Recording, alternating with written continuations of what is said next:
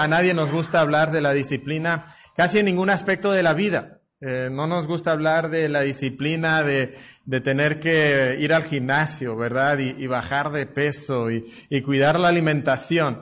Eh, no nos gusta hablar de la disciplina de los hijos, tampoco, los que somos padres. Pero creo que si hay una disciplina que no queremos escuchar y no queremos hablar eh, acerca de esa es la disciplina en la iglesia, ¿verdad? Es uno de los temas tan complicados. Y creo que los que hemos sido pastores por, por, aunque sea un poco de tiempo, nos hemos enfrentado justamente a estas situaciones donde pues hay que practicar la disciplina en la iglesia. Creo que hay una presentación eh, preparé una presentación, creo que lo irán mostrando. Eh, simplemente es para poder avanzar un poquito más rápido porque si es un tema complicado eh, y hay mucha información. Eh, dudo mucho que tengan el tiempo de anotar todo lo que viene en la presentación, pero por lo menos eh, nos da un poquito eh, más de, información sobre eso. también quiero recomendarles el material de nueve marcas sobre este tema. tanto la membresía como la disciplina, estas cosas van de la mano. No podemos tener una buena práctica de la disciplina si no tenemos una buena comprensión de la membresía. Entonces les invito a conseguir ese material. Incluso mucho de su material lo pueden descargar gratis de su página de internet. Está en formato de PDF, muchos de los libros que ellos tienen. Eh, entonces eh, pueden ir a la página de Nueve Marcas y descargar esa información y tenerlo.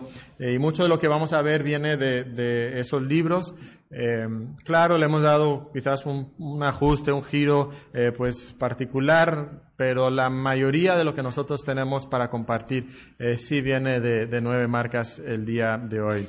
Entonces vamos a hablar de la disciplina. Y si es un tema difícil, es algo que pues no queremos hablar de, este tema eh, y menos queremos practicarlo. Pero también tenemos que definir lo que es la disciplina dentro de la iglesia porque muchas veces hay una mala comprensión de lo que significa. Entonces la primera pregunta que vamos a intentar contestar el día de hoy es ¿qué es la disciplina? ¿Qué es la disciplina? Y la disciplina es el acto de la iglesia de confrontar el pecado de alguien y llamarlo al arrepentimiento, lo cual, si la persona no se arrepiente, culminará excluyendo a un cristiano profesante de la membresía de la iglesia y participación en la cena del Señor debido al grave pecado de no arrepentirse.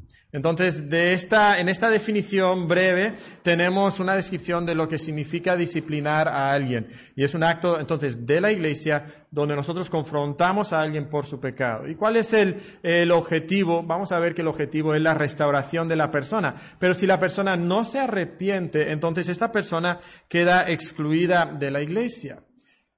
Ahora, cuando nosotros hablamos de disciplina, conviene también recordar que hay dos tipos de disciplina. Está la disciplina formativa y está también la disciplina correctiva. Y la que acabamos de describir es la disciplina correctiva. La disciplina correctiva. Pero lo que nosotros debemos estar practicando de manera habitual en nuestra iglesia es la disciplina formativa. Y mucho de lo que hemos escuchado hace un momento con Natán tiene que ver con esa disciplina formativa, porque la disciplina formativa es todo lo que nosotros hacemos para llevar a alguien a la madurez cristiana. Eh, de hecho, esta disciplina se describe en Hebreos capítulo 12, donde Jesucristo, o, o, en Hebreos habla de Jesucristo disciplinando a todos los que Él ama, a los que Él considera que son sus hijos. Y la palabra disciplina en el griego es la palabra paideia. Y de ahí surge la palabra que nosotros conocemos como pedagogía. Está la misma raíz etimológica ahí en esa palabra. Y cuando nosotros pensamos en pedagogía, nosotros pensamos en un maestro que está instruyendo a, un niño y usa una variedad de técnicas y metodologías educativas para llevar a ese niño a la madurez, a la comprensión, al aprendizaje, aplicar esas cosas en su propia vida. Y esa es la disciplina que describe Hebreos capítulo 12, también hablando de otra clase de disciplina que es la de los azotes, que es la disciplina quizás más correctiva ahí en ese pasaje también. Entonces, ¿qué es la disciplina formativa? Bueno, es lo que ocurre cada domingo cuando el pastor toma el púlpito y predica la palabra de Dios y va formando eh, a Jesucristo en los oyentes. Sucede cuando los hermanos de la iglesia se juntan para rendirse cuentas y para de alguna manera animarse mutuamente. Ocurre cuando hay un grupo pequeño que se reúne para estudiar un libro y ayudarse en la comprensión de la palabra de Dios. Sucede cuando una hermana invita a otra hermana al Starbucks o a eh, alguna cafetería y ahí le dice, hermana, he visto algo en tu vida que me preocupa. Hay una lucha que estás teniendo, hemos observado esto. Eso es disciplina formativa. Y cuando se lleva a cabo la disciplina formativa dentro de la iglesia, muchas veces vamos a evitar casos de disciplina correctiva porque hay un ambiente donde los hermanos están tratando con el pecado antes de que el, pecado se arraigue en la vida de una persona. Y cuando nosotros no llevamos a cabo la disciplina formativa, da oportunidad para que el pecado realmente se establezca en la vida de una persona y entonces cuando viene una confrontación un poco más formal de parte de la iglesia, esa persona no responde correctamente a la disciplina de la confrontación.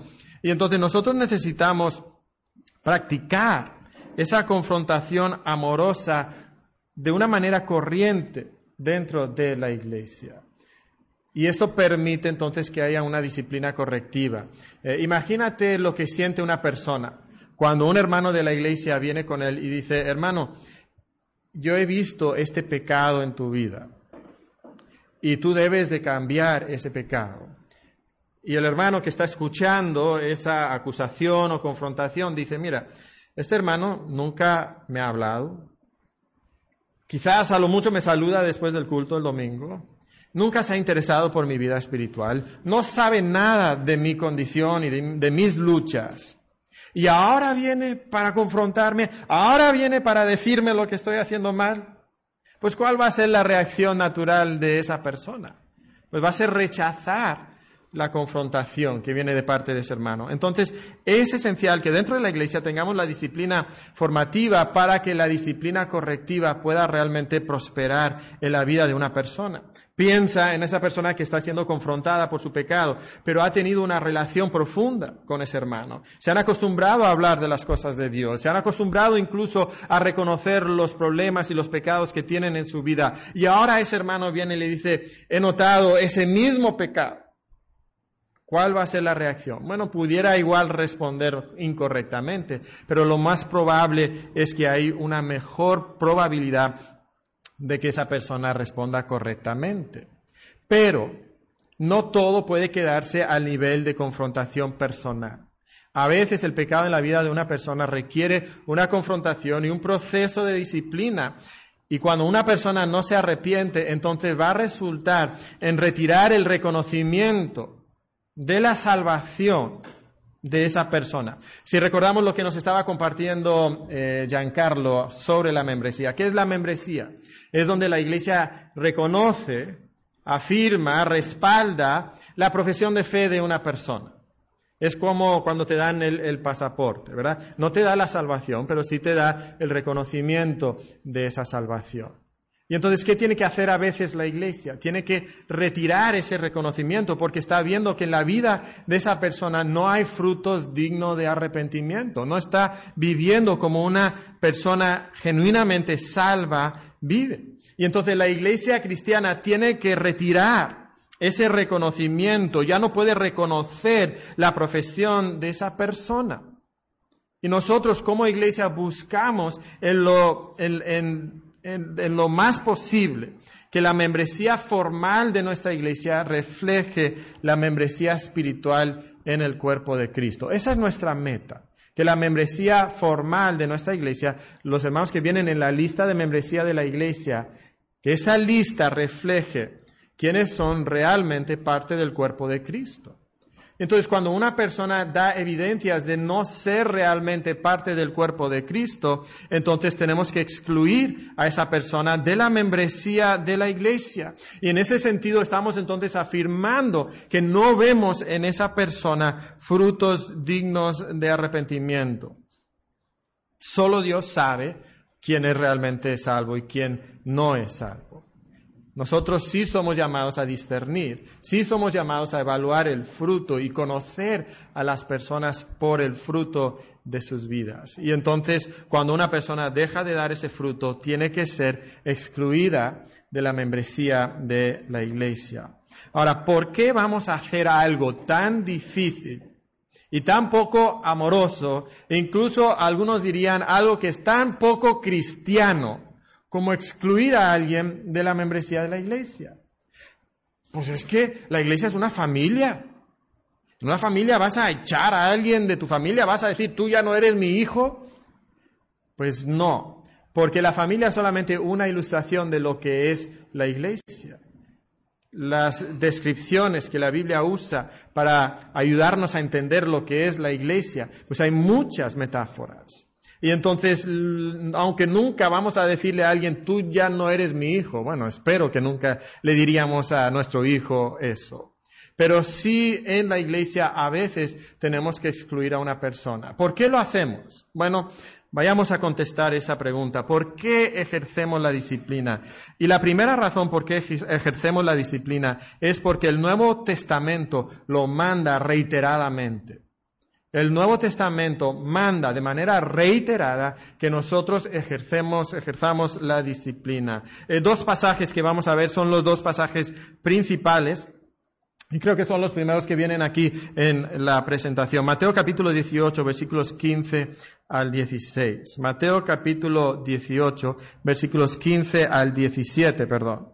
Dice así, por tanto, si tu hermano peca contra ti, ve y repréndele estando tú y él solos.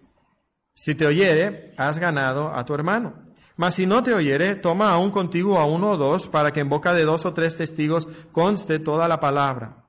Y si no los oyeres a ellos, dilo a la iglesia. Y si no oyere a la iglesia, tenle por gentil y publicano.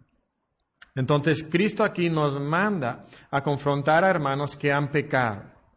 Vemos algo ya más directamente en el contexto de una iglesia local, en 1 Corintios capítulo 5. Primera de, eh, Corintios capítulo 5. Este es el caso que la mayoría de nosotros conocemos del hombre que está teniendo relaciones sexuales con la mujer, la esposa de su padre. Dice 1 Corintios capítulo 5, de cierto se oye que hay entre vosotros fornicación. Y tal fornicación cual ni aun se nombra entre los gentiles, tanto que alguno tiene la mujer de su padre y vosotros estáis envanecidos, ¿no debierais más bien haberos lamentado para que fuese quitado de en medio de vosotros el que cometió tal acción? Ciertamente yo, como ausente en cuerpo, pero presente en espíritu, ya como presente he juzgado al que tal cosa ha hecho. En el nombre de nuestro Señor Jesucristo, reunidos vosotros y mi espíritu con el poder de nuestro Señor Jesucristo, el tal sea entregado a Satanás para destrucción de la carne, a fin de que el espíritu sea salvo en el día de Jesucristo. Entonces, este capítulo entero habla de eso, pero esos primeros cinco versículos nos dan a entender que la iglesia debe a veces excluir a personas, quitar de en medio de la iglesia a personas por su pecado. Pueden ver ahí una lista también de pasajes adicionales. Y hay dos pasajes que vienen muy de la mano y están muy relacionados con la disciplina en la iglesia. Y es Gálatas capítulo 6, donde sorprendemos a un hermano en una falta. ¿Qué hacemos? Bueno, con espíritu de mansedumbre buscamos restaurar a ese hermano. Y también el pasaje en Hebreos capítulo 4, perdón, 12, 4 al 14, donde Jesucristo habla de su disciplina eh, para con sus hijos y nos da a entender algo de la intención de Jesucristo con eh, la disciplina dentro de la iglesia. Y otra vez, algunas personas entienden que esto es algo tan severo, tan poco cristiano, tan poco amoroso. Incluso a veces dicen, pero mira, Jesucristo nos dice que no juzguemos a los demás. Bueno, y es verdad. En Mateo capítulo 7, Jesucristo dice, no juzgues a los demás. Pero ese mismo Jesús que dice que no juzguemos a los demás, en Mateo capítulo 7, es el que dice en Mateo 18 que debemos de practicar este proceso de disciplina. Entonces no hay contradicción entre no juzgar a los demás y a la misma vez ejercer la disciplina dentro de la iglesia. Estas cosas no están peleadas, son parte de una iglesia sana. Y una iglesia sana tiene que ejercer disciplina porque el Nuevo Testamento manda de manera reiterada que lo hagamos. Pero además, debemos de ejercer la disciplina dentro de la iglesia por la naturaleza de la iglesia. Y no tenemos tiempo de desarrollar esto, pero déjame nada más mencionar tres conceptos que nosotros conocemos acerca de la iglesia. Nosotros sabemos que la iglesia es el cuerpo de Cristo. Y como cuerpo de Cristo, entonces la iglesia debe ser sana. La salud de la iglesia es importante. La iglesia también es la novia de Cristo. Y como novia de Cristo, debe ser pura. Y nos dice el apóstol Pablo que estamos en ese proceso. Hemos sido desposados con un esposo y estamos presentándonos y preparándonos para presentarnos delante de él puros, sin mancha, sin arruga. Esto es lo que Dios quiere de su iglesia. También encontramos que la iglesia es el templo de Dios. Y como templo, la iglesia entonces debe ser santa. ¿Y qué pasa entonces dentro de una iglesia cuando empieza a dejar que los miembros de la iglesia se porten como el mundo y que no existan consecuencias por su pecado. Bueno, la iglesia se contamina, la iglesia se ensucia, la iglesia pierde su salud y se enferma. Y entonces nosotros tenemos que ejercer la disciplina para proteger estos aspectos que nos describen la naturaleza de la iglesia. Y cuando la iglesia pierde su distinción con el mundo, nos tenemos que preguntar, bueno, ¿por qué el mundo quisiera ser parte de la iglesia? Si en la iglesia son iguales a nosotros. Entonces tenemos que practicar la disciplina por la naturaleza misma de la iglesia. Pero ¿cuál es el objetivo de la disciplina? ¿Para qué se practica la disciplina en la iglesia? El objetivo no es solamente algo negativo, pero vamos a mencionar tres razones o tres objetivos que nosotros buscamos a la hora de ejercer la disciplina. Y estas tres razones son, primero, restaurar al hermano pecaminoso. En los dos pasajes que hemos leído, podemos ver que hay una preocupación por restaurar a ese hermano, por ayudar a ese hermano salir de su pecado. Eh, nos dice Mateo capítulo 18 eh, que si confrontamos a nuestro hermano y él escucha, hemos ganado a nuestro hermano. De hecho, es curioso notar lo que es el versículo anterior a ese pasaje que nos habla de la disciplina. Hablamos mucho de Mateo 18, 15 al 17. La disciplina. Ok, bien. ¿Sabes cómo termina el versículo anterior? El versículo 14. Escuchen el versículo 14. Así, no es la voluntad de vuestro Padre que está en los cielos que se pierda uno de estos pequeños. Por tanto, entonces, si tu hermano peca contra ti, ve y lo confrontas. Entonces el contexto de Mateo capítulo 18 nos dice que la razón por qué practicamos la disciplina en la iglesia es porque no queremos que ninguno de estos se pierda. Esa es la razón por qué practicamos la disciplina. Ahí en, en 1 Corintios capítulo 5, el versículo 5, Pablo dice que entrega a ese hombre a Satanás y quiere que la iglesia entregue a ese hombre a Satanás para la destrucción de su carne, a fin de que su espíritu sea salvo en el día del Señor Jesús. Entonces el objetivo es la salvación de esa persona. Y si solamente estuviéramos nosotros excluyendo a alguien de la iglesia porque nos ofendió, porque nos hizo quedar mal delante del mundo, entonces sí sería poco amoroso. Pero el objetivo de la disciplina dentro de la iglesia es lograr que esa persona sea restaurada. Es parecido a lo que nos dice Gálatas capítulo 6, ¿verdad? Si sorprendemos a alguien en, una falta, entonces restáuralo. Es el objetivo que Dios tiene para nosotros. Entonces buscamos como primer objetivo restaurar la salud eh, perdón, restaurar a ese hermano. Y segundo, queremos cuidar la salud del cuerpo de Cristo.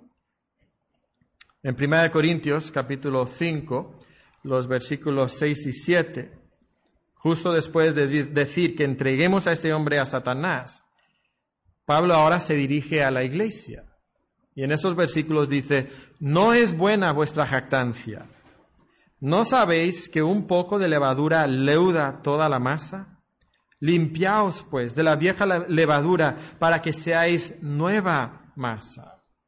¿Qué está diciendo el apóstol Pablo? Que ese pecado que ellos estaban permitiendo que estuviera entre ellos estaba contagiando y contaminando toda la iglesia. Y entonces la iglesia tenía que excluir a esa persona antes de que ese pecado se extendiera. Y es impresionante ver cómo las iglesias que no practican la disciplina empiezan a ver el pecado propagarse dentro de las vidas de los miembros de la iglesia. Porque no pasa nada. Si peco, no pasa nada. Y nosotros como iglesias muchas veces hemos mandado el mensaje que los cristianos pueden pecar sin que suceda nada, sin que importe.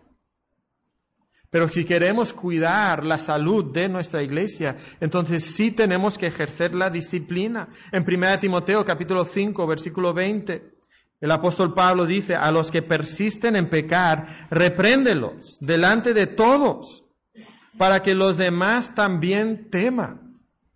Entonces hay un mensaje que se envía al resto del cuerpo de Cristo acerca del pecado. Y le dice a todos los miembros de la iglesia que el pecado es algo grave, que es algo serio y que tenemos que tratar con el pecado y que no podemos dejar que el pecado florezca en nuestra vida. Y entonces cuando nosotros no practicamos el pecado, estamos descuidando la salud de la iglesia y la iglesia irremediablemente se va a enfermar y se va a propagar la enfermedad a través de toda la iglesia. Una tercera razón por qué tenemos que eh, practicar la disciplina dentro de la iglesia es para proteger el renombre de Cristo. Creo que la mayoría de nosotros conocemos Mateo 5, 16. ¿Verdad? ¿Qué dice Mateo 5, 16? Que así alumbre vuestra luz delante de los hombres. ¿Para qué? Para que vean nuestras buenas obras y digan, ay, qué buenos que son estos cristianos. No, sino que vean nuestras buenas obras y qué? Glorifiquen a nuestro Padre. Eso es el objetivo de nuestras buenas obras, no quedar bien delante de los hombres, sino la gloria de Cristo. ¿Qué sucede cuando la iglesia no anda en buenas obras?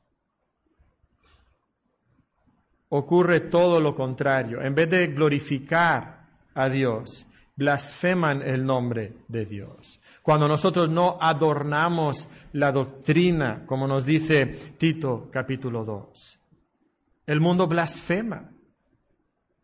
Y creo que todos nosotros hemos visto esos casos y podemos quizás escuchar comentarios de vecinos y de amigos que nos han dicho, ah, ¿tú eres cristiano? ¿Tú conoces a Pepito? Ay, Pepito. Y nosotros estamos pensando, no, Pepito, no, ¿verdad? Espero que no estés hablando del mismo Pepito que yo conozco. Es que Pepito es cristiano también. Y él vive y empiezan a sacar todos los pecados de ese hermano. Y si no hemos practicado la disciplina, no tenemos nada que replicar. Pero si esa persona sí ha sido disciplinada dentro de la iglesia, tenemos respuesta. Podemos decirle a esa persona, tienes razón, Pepito está viviendo una vida perversa, pecaminosa, y nos duele mucho, pero sabes, por esa clase de vida nosotros tuvimos que excluirlo de la iglesia, porque no está viviendo como un verdadero cristiano vive. Pero cuando no lo hacemos, no tenemos respuesta, no tenemos nada que decirle a, los a, las, a las personas inconversas. Entonces tenemos que practicar la disciplina dentro de la iglesia. Pero esto nos puede llevar entonces a otra pregunta. ¿eh? Como pueden ver, todo es una serie de preguntas, ¿verdad?, que pudiéramos tener sobre este tema. Y la pregunta es, bueno, si vamos a practicar la disciplina sobre hermanos que pecan, entonces vamos a correr a todos los hermanos de la iglesia, ¿verdad? Porque todos pecamos. Bueno, vamos a intentar entonces contestar esa pregunta. ¿Por qué se practica la disciplina dentro de la iglesia? ¿Por qué pecados se practica la disciplina dentro de la iglesia? Y cuando hablamos de este tema, tenemos que reconocer que no se debe de practicar la disciplina solamente por el pecado de inmoralidad sexual. Porque la mayoría de nosotros, cuando pensamos en disciplina, por lo menos en, muchas de las iglesias que yo conozco, solamente se practica la disciplina por el pecado de inmoralidad. No sé si es así en, las iglesias que ustedes conocen, pero, pero así es en muchas de las iglesias que yo he visto. Ah, ¿verdad? Un, un, un, hombre que cae en adulterio o una parejita de jóvenes, ¿verdad? Que, que cayeron en, en, la inmoralidad y entonces, pues, a esas personas hay que practicar la disciplina. Pero, ¿sabes? La Biblia nos da una lista bastante más extensa. Quisiera que notaran esta lista. Si vamos a 1 Corintios 5, 11, podemos ver inmoralidad. Ahí está, inmoralidad, por supuesto. Pero también menciona avaricia, idolatría, difamación, borrachera, estafa, muchas cosas más. En segunda de Tesalonicenses 3, 6 al 15, menciona andar desordenadamente y no según la doctrina que recibimos de los apóstoles. Y luego menciona el pecado específico de rehusar trabajar. Ese sería interesante, ¿no? hermanos de la iglesia que no trabajan. Ahora sabemos que hay ocasiones, eh, en ocasiones situaciones especiales, un hermano eh, que tiene una incapacidad o una persona que no ha podido conseguir trabajo, pero también hay otras situaciones donde no ha querido trabajar. En 1 Timoteo 1.20 menciona la blasfemia, en Tito 3, 9 al 11 menciona a personas que causan divisiones dentro de la iglesia. Entonces vemos que la lista en el Nuevo Testamento es bastante más amplia y creo que cuando leemos estos pasajes no recibimos la sensación de que el apóstol Pablo nos está dando una lista exhaustiva. Como mira, estas son las diez causas y solamente hay diez y, los demás pecados no pasan nada. No, nos está dando una indicación del tipo de pecados comunes dentro de la iglesia que pudieran suceder, por las cuales quizás tendremos que ejercer disciplina, pero realmente pudiera ser muchas causas las que resultan en disciplina. De hecho, Mateo 18, 15 nos dice simplemente de un pecado, si tu hermano peca contra ti. Gálatas 6.1 nos dice si algún hermano es sorprendido en una falta y no nos define el tipo de falta o de pecado que pudiéramos tener. Pero creo que estas son las listas que encontramos en el Nuevo Testamento, pero pudiéramos verlo de otra forma. Si lo vemos de otra forma, solamente hay un pecado que realmente trae la disciplina. Un solo pecado. Y es el pecado de la impenitencia. Es el pecado de una persona que resiste arrepentirse de su pecado. Eh, todo, todo cristiano va a pecar. La pregunta es, ¿cómo es que responde al pecar? ¿Qué hace después de pecar? ¿Se arrepiente de su pecado o sigue adelante en su pecado sin ninguna indicación de que hay convicción de pecado, sin abandonar ese pecado? Jonathan Lehman, en su libro La disciplina en la iglesia, dice, las iglesias no deben sorprenderse cuando sus miembros representantes de Jesús pecan. Pero deben interesarse profundamente en cómo sus miembros responden a ese pecado. ¿Lamentan su pecado? ¿Tienen hambre y sed de justicia? Entonces todos vamos a pecar. ¿Qué pasa después? ¿Hay arrepentimiento? ¿Hay fe? Esas son las cualidades o los elementos esenciales de la conversión. Emanuel nos hablaba de eso hace un momento. Entonces, cuando una persona se convierte es por arrepentimiento y fe. Y Martín Lutero nos ayudó y nos recordó y nos enseñó que la vida del cristiano es una vida de arrepentimiento y fe. O sea que no es algo que ocurre una sola vez, que se ejerce una sola vez, sino que de ahí en adelante debemos de vivir esa clase de vida, de arrepentimiento y fe. Y cuando una persona rehúsa arrepentirse de su pecado, entonces está demostrando que realmente no cree lo que la Biblia dice acerca de su acción.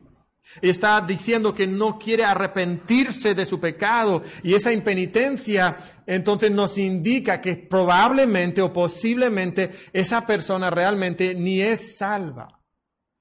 Realmente ni es cristiana. Y entonces en cierta manera podemos decir que hay un solo pecado que nos lleva a la disciplina y es la impenitencia. ¿Qué ocurre entonces cuando una persona comete un pecado y se arrepiente de ese pecado? Pues entonces realmente no hay que llevar a cabo el proceso de disciplina. Una persona que se arrepiente de su pecado no debe ser disciplinada. Y hay matices que quizás no tenemos mucho tiempo de, empezar a, a evaluar. Obviamente hay situaciones donde una persona cae en el mismo pecado reiteradamente y se arrepiente siempre que cae y es confrontado, pero vuelve a caer y caer y caer y caer. Quizás con esa, perdón, quizás con esa persona sí se tiene que ejercer disciplina después de un tiempo. Pero como regla general, una persona que se arrepiente de su pecado no tiene que ser disciplinada por su pecado. Ahora, varios conceptos que nos pueden ayudar, porque todavía esto queda como que muy tenebroso, ¿no? Entonces, ¿cuándo ejercemos disciplina? ¿Cuándo no ejercemos disciplina? Aquí algunos conceptos que nos pueden ayudar, que a mí me han ayudado a comprender cuándo ejercer la disciplina. Cuando la conducta de una persona es tal que ya no podemos afirmar su ciudadanía en el reino. ¿Ok? Esa es una de las eh, razones o una de las ocasiones que nos eh, que nosotros debemos de practicar la disciplina. ¿Qué es la membresía? Pues es el pasaporte, ¿verdad? Es el pasaporte. Cuando tú dices, esta persona ya no está viviendo como cristiano y el pecado es de tal magnitud y de tal constancia y de tal poder en su vida, que entonces miramos y decimos, la verdad es que una persona que vive de esa manera realmente no puede ser cristiana o difícilmente pudiera ser cristiana. Entonces hay que practicar eh, la disciplina. También las siguientes palabras nos pueden ayudar. Pecados visibles, graves e impenitentes. Pecados visibles, graves e impenitentes. Visibles porque no queremos que sea, ay, es que ese hermano me parece muy orgulloso. Bueno, ¿cómo mides el orgullo? Hay manifestaciones muy obvias, pero muchas veces ese tipo de pecado es, bastante subjetivo. Simplemente significa que a ti te cae mal ese hermano, ¿verdad? Y pues obviamente no vamos a eh, disciplinar a todos los hermanos de la iglesia que simplemente nos caen mal. No, para eso es el discipulado, ¿verdad? Dios nos va a ir conformando a todos a la imagen de Jesucristo. Graves. Queremos que sean pecados graves, pecados serios, impenitentes. Otra vez personas que han rehusado arrepentirse después de múltiples confrontaciones. Insisten en su pecado. Y otra descripción de cuando ejercer la disciplina es cuando el pecado daña seriamente la salud espiritual del individuo, la salud espiritual de la iglesia o el renombre de Cristo. El renombre de Cristo otra vez hay mucho más que pudiéramos decir sobre esto. Pero estas son algunas de las razones y causas por las cuales podemos y debemos de ejercer disciplina dentro de la iglesia. Ahora, quisiera presentaros un caso especial bastante relevante para todos nosotros, para cada iglesia. ¿Qué tal el caso de un miembro de la iglesia que deja de asistir a la iglesia? ¿Qué hacemos con ese miembro? Pues en algunas iglesias no se hace nada. Por eso puedes tener, ah, como describía Giancarlo, una lista de membresía de 1.500 personas y solamente 300 personas en asistencia. Puedes tener miembros que están hasta muertos y todavía siguen en la lista, ¿verdad? Pues eso obviamente e, e, es un, es un problema. Entonces, esa no es la solución. Simplemente decir, ah, pues un día se inscribieron y qué bueno, ahí los, los amamos, ¿verdad? No sabemos dónde están, pero que Dios les bendiga, ¿verdad? Eso no es lo correcto. Entonces, lo que algunas iglesias hacen es que tienen dentro de sus estatutos una indicación de que una persona que deja de asistir a la iglesia por seis meses o algo así, de manera automática queda excluida de la membresía. O sea, es como que su baja voluntaria. Y, eso es mejor que el primer punto que vimos, la primera opción, ¿verdad? Pero todavía probablemente no es la mejor opción. ¿Cuál es la mejor opción? Bueno, una pregunta. ¿Dios nos manda en algún lugar que nosotros asistamos a la iglesia, que no dejemos de congregarnos? Sí. Entonces, ¿la asistencia a la iglesia es importante? ¿Es un mandamiento de Dios? Sí. ¿Es un pecado que daña seriamente la salud espiritual del individuo? Por supuesto. Entonces, bíblicamente, ¿qué debemos de hacer con esa persona? realmente debemos de iniciar un proceso de disciplina. Eso es lo que deberíamos de hacer. Deberíamos de iniciar el proceso de confrontar a ese hermano, de llevar dos o tres testigos y, todo lo que nos describe Mateo capítulo 18. No simplemente lavarnos las manos y decir, bueno, pues se fue y pues no sabemos dónde está y pues ni modo. Debemos de ir detrás de esa persona. Nosotros en nuestra iglesia teníamos esa, esa política de simplemente excluir a, miembros después de un tiempo de, de inasistencia. Pero al entender un poquito más esta situación, empezamos a practicar la disciplina en la iglesia por inasistencia. ¿Y sabes lo que encontramos? Que tener ese mecanismo nos obligó a pastorear, nos obligó a realmente ser pastores. Porque no podíamos simplemente decir, bueno, allá él. No, ahora hay que empezar el proceso de disciplina. Entonces ahora hay que ir detrás de la persona. Hay que confrontarle reiteradamente. Hay que preguntarle por qué no. Y ha sido algo muy saludable para nuestra iglesia tener que eh, practicar. Simplemente darles otra pregunta que, que nos va a ayudar en cuanto a cómo y quién y sobre quién ejercer la disciplina. Sobre quién ejercemos la disciplina. Esto es como resumen. Entonces, sobre creyentes, miembros, pecaminosos, impenitentes. ¿Ok? Sobre creyentes, obviamente debe ser cristiano, o por lo menos profesar la fe cristiana, quizás deberíamos de, modificar eso, ¿verdad? Creyentes que profesan ser cristianos, eh, cada una de estas palabras e-, es, importante. Eh, Dios dice que disciplina a los que son sus hijos. Deben ser miembros de la iglesia. 1 Corintios 5, 11 al 13 nos dice que no tenemos responsabilidad para los que son de afuera, sino a los que son de adentro. Debe ser una persona que está viviendo en, un pecado impenitente. Se ha rehusado arrepentir y entonces entra en este proceso. Entonces, ¿cuál es el proceso? Hemos mencionado algo del proceso de disciplina. ¿Cuál es el proceso? Y si juntamos todo lo que el Nuevo Testamento dice sobre la disciplina en la iglesia, realmente es un poco complicado armonizar todos los pasajes. Pero no es totalmente imposible. Y creo que el pasaje más claro sobre esto lo encontramos justamente en Mateo capítulo 18.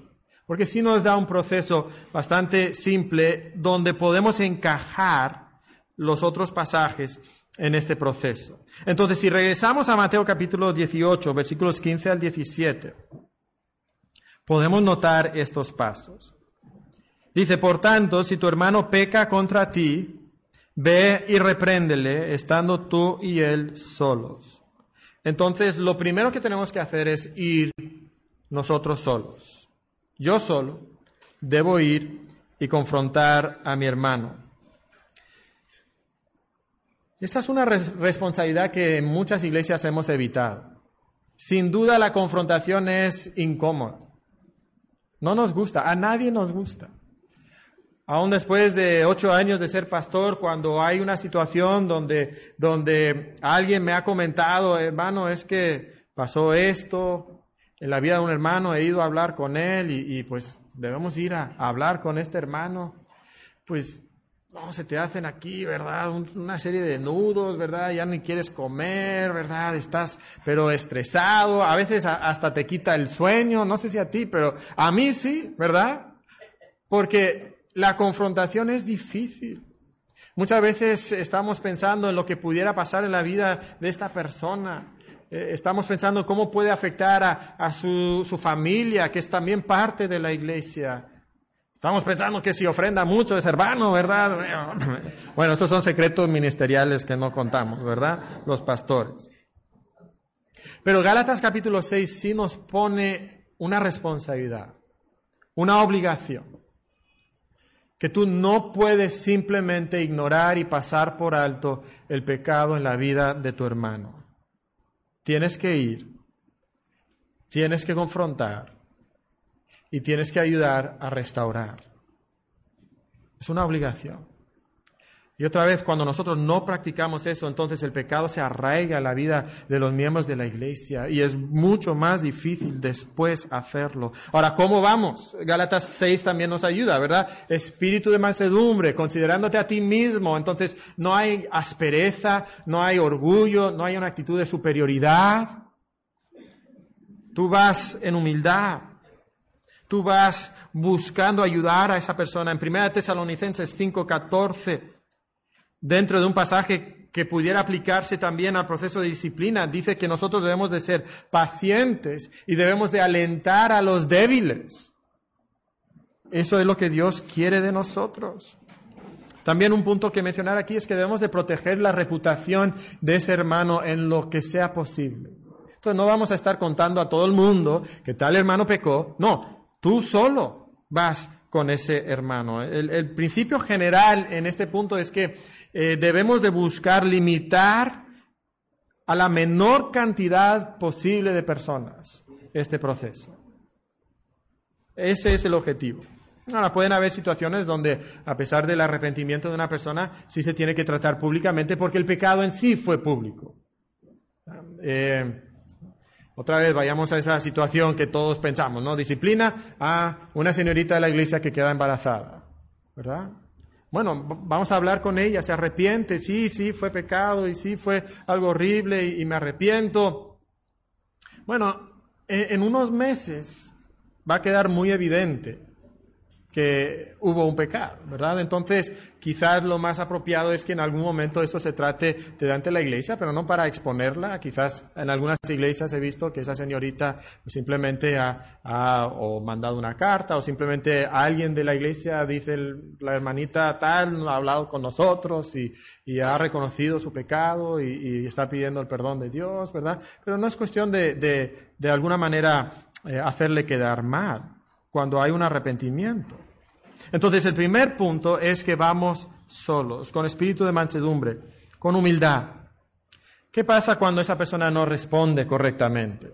Bueno, entonces pasamos al segundo paso. Vamos con dos o tres testigos, dos o tres testigos. Esto permite que se documente de cierta manera la ofensa, que se documente el hecho de que ha habido un intento de restaurar esa situación un beneficio secundario es que también permite que esos hermanos sean un poquito objetivos, porque a veces yo puedo sentir, este hermano pecó en contra mía. Y entonces le confrontamos, rehúsa responder, y entonces llevamos a dos o tres testigos, y es que este hermano hizo tal, tal, tal. Y la otra persona dice, bueno, sí, pero es que esto es otro, otro. Ah, ok, de repente quizás esos dos o tres testigos te digan, oye hermano, el que está mal eres tú, ¿verdad? Tú eres el que pecó en esta situación y, entonces quizás tú tengas que arrepentirte. Pero estamos suponiendo que el pecado sí es de la otra persona en contra tuya, que es real ese pecado, que ha sido confrontado, se ha rehusado eh, arrepentir y entonces llevamos dos o tres testigos. ¿Qué sucede cuando llevamos estos dos o tres testigos y no se arrepiente? Bueno, entonces tenemos que llevarlo a la iglesia. Y hay un tercer paso entonces que es informar a la iglesia sobre, este eh, sobre esta situación. Y algunos aquí pasan directamente de, dos o tres testigos a la disciplina en el sentido de exclusión de membresía. Pero si notamos cuidadosamente, hay cuatro pasos, no tres. Llevamos esta situación a la iglesia con el propósito de que la iglesia pueda confrontar a ese hermano, que el cuerpo de la iglesia pueda confrontar a ese, hermano. Puede ser que hay algunos hermanos dentro de la iglesia que, que conocen mejor a ese hermano y que por tener una relación con ese hermano, su confrontación puede tener mayor impacto sobre la vida de ese hermano. Pero si no les hemos informado, entonces ellos no tienen la oportunidad de ejercer eh, ese ministerio en la vida de su hermano pecaminoso. Aquí es eh, lo que describe 2 de Tesalonicenses 3, 14 y 15. Lo estamos amonestando como hermano. Todavía lo estamos considerando hermano de la iglesia. Y en amor lo confrontamos buscando esa restauración, pero ahora participa la iglesia entera amonestando a ese hombre. Y entonces debería ser que cuando nosotros hemos informado a la iglesia de una situación de disciplina, entonces que hemos enseñado a la iglesia de tal manera que múltiples hermanos se están acercando con ese hermano pecador para decirle, hermano, estamos orando por ti. Nos informaron de esta situación y nos preocupa tu vida espiritual. ¿Podemos ayudarte? Hermano, si usted no se arrepiente, va a venir el juicio de Dios sobre su vida. Y entonces esto ya no es algo que solamente hace un hermano o dos hermanos o tres hermanos o solamente los pastores, sino la membresía de la iglesia. Está llevando a cabo este proceso en la vida de ese hermano. Y entonces cuando ese hermano tristemente no responde a esa confrontación, vamos al siguiente paso, que es tenerlo como inconverso como gentil y publicano. Lo que estamos diciendo entonces es que en este momento esta persona simplemente no da frutos, no da evidencias de ser cristiano. No estamos diciendo al 100% que esta persona no es salva, aunque en algunos casos casi podemos estar muy, muy seguros, ¿verdad? Pero simplemente estamos diciendo tú no estás dando frutos de salvación. Dios conoce tu condición real, pero por tu impenitencia, Tú has perdido los derechos y los privilegios de la membresía. Entonces ya no puede participar de la Santa Cena, no puede votar en las decisiones de la Iglesia, no puede servir en los ministerios de la Iglesia porque ha sido entregado a Satanás para la destrucción de su cuerpo a fin de que su espíritu sea salvo. Eso es lo que buscamos. Entonces esta persona ha perdido la cobertura espiritual de pertenecer a la iglesia y al cuerpo de Cristo. Ahora, esto no significa, y este es un tema que a veces eh, genera mucha pregunta, esto no significa que la persona no puede ya asistir a la iglesia. No, nosotros queremos que las personas inconversas asistan a la iglesia. Si no, ¿dónde van a escuchar la palabra de Dios? ¿Verdad? ¿Qué mejor lugar? Que la iglesia, que ellos estén escuchando la palabra de Dios y que sean confrontados semana tras semana con la palabra de Dios, que el Espíritu de, Dios hable a su corazón. Entonces, qué bueno que venga a la iglesia, pero posiblemente en algunas situaciones sea necesario pedirle a alguien que no asista a la iglesia. A nosotros nos pasó que tuvimos una persona que abusó sexualmente de algunos niños de la iglesia. Entonces nosotros tuvimos por el bien de la iglesia, tuvimos que decirle, mira, tú no puedes venir a esta iglesia porque aquí hay víctimas de tu abuso sexual y hay víctimas potenciales de tu abuso sexual. Entonces tú no puedes venir a esta iglesia. Puede ser en una situación donde una persona está causando mucha división dentro de la iglesia y su espíritu está en rancio, ¿verdad? Que contamina a los hermanos de la iglesia. Puede ser en esa situación. Eh, puede ser una persona que tiene una influencia nociva en otros aspectos. Em, puede ser que estas personas están viviendo de tal manera que, que ya han pasado a la categoría de lobo rapaz, que están atacando a las ovejas de la iglesia. Y entonces nuestra responsabilidad para con el rebaño es decirle que no puede continuar eh, dentro de la iglesia. Entonces, cuando esto pasa, la iglesia ya no debe de interactuar con esa persona de manera normal. 1 Corintios 5:11 nos dice que, que, no debemos de ni comer con esa persona. Entonces la posibilidad de tener compañerismo y relación con esa persona ha terminado. No significa que ya no podemos saludar a esa persona, que ya no podemos eh, ni, ni ver a esa persona. Significa que ya no podemos interactuar con esa persona como antes interactuábamos con ellos. Y cuando interactuamos con ellos, eh, con, esa persona, es para amorosamente confrontarle y recordarle y decirle que estamos orando por él o por ella, para que pueda llegar al arrepentimiento y ser restaurado. Ahora, esto pone una situación incómoda. Me acuerdo una situación en la iglesia de mi, de mi suegro en Chile, mis suegros son misioneros en el país de Chile, y había un hermano de la iglesia que fue eh, disciplinado por pecado, pero su esposa todavía iba a la iglesia y sus padres todavía iban a la iglesia. entonces la duda era, pero hermano, si no podemos ni comer con, un hermano disciplinado, entonces pues ya no puedo comer con mi esposo, ya no puedo hablar con mi esposo, ya no podemos convivir con, nuestro hijo, ¿qué vamos a hacer? Bueno, las relaciones naturales siguen existiendo. Entonces todavía son padres, hijos, esposos, esposas, ¿verdad? Y dentro del contexto de la familia y dentro de esa relación debe de existir esa relación natural, pero, pero como iglesia, como cristianos, entonces sí tiene que haber cierto distanciamiento en ese caso.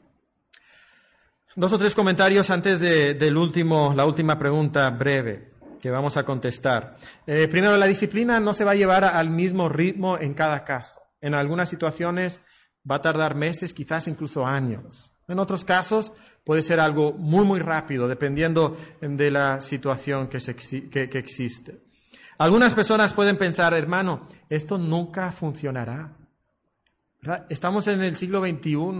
Esto, esto no puede funcionar. Además, en mi iglesia no va a funcionar. Con las cabras que yo, digo, las ovejas que yo tengo en mi rebaño, seguramente no funcionaría. Y podemos tener miedo en cuanto a eso, ¿verdad? Pero hermanos, este es el proceso que Dios ha establecido. Y cuando el pueblo de Dios obedece la palabra de Dios, el Espíritu de Dios obra de maneras sobrenaturales en el corazón de las personas para hacer algo que ninguno de nosotros pudiéramos pronosticar. Y no siempre va a tener un resultado positivo. Pero cuando nosotros hacemos lo que Dios dice, la manera que Dios dice que lo hagamos, Dios obra, Dios honra eso, porque Dios lo ha establecido como algo que sí funciona, a pesar de lo que nuestra sabiduría humana pudiera decir. Entonces practiquemos lo que Dios dice.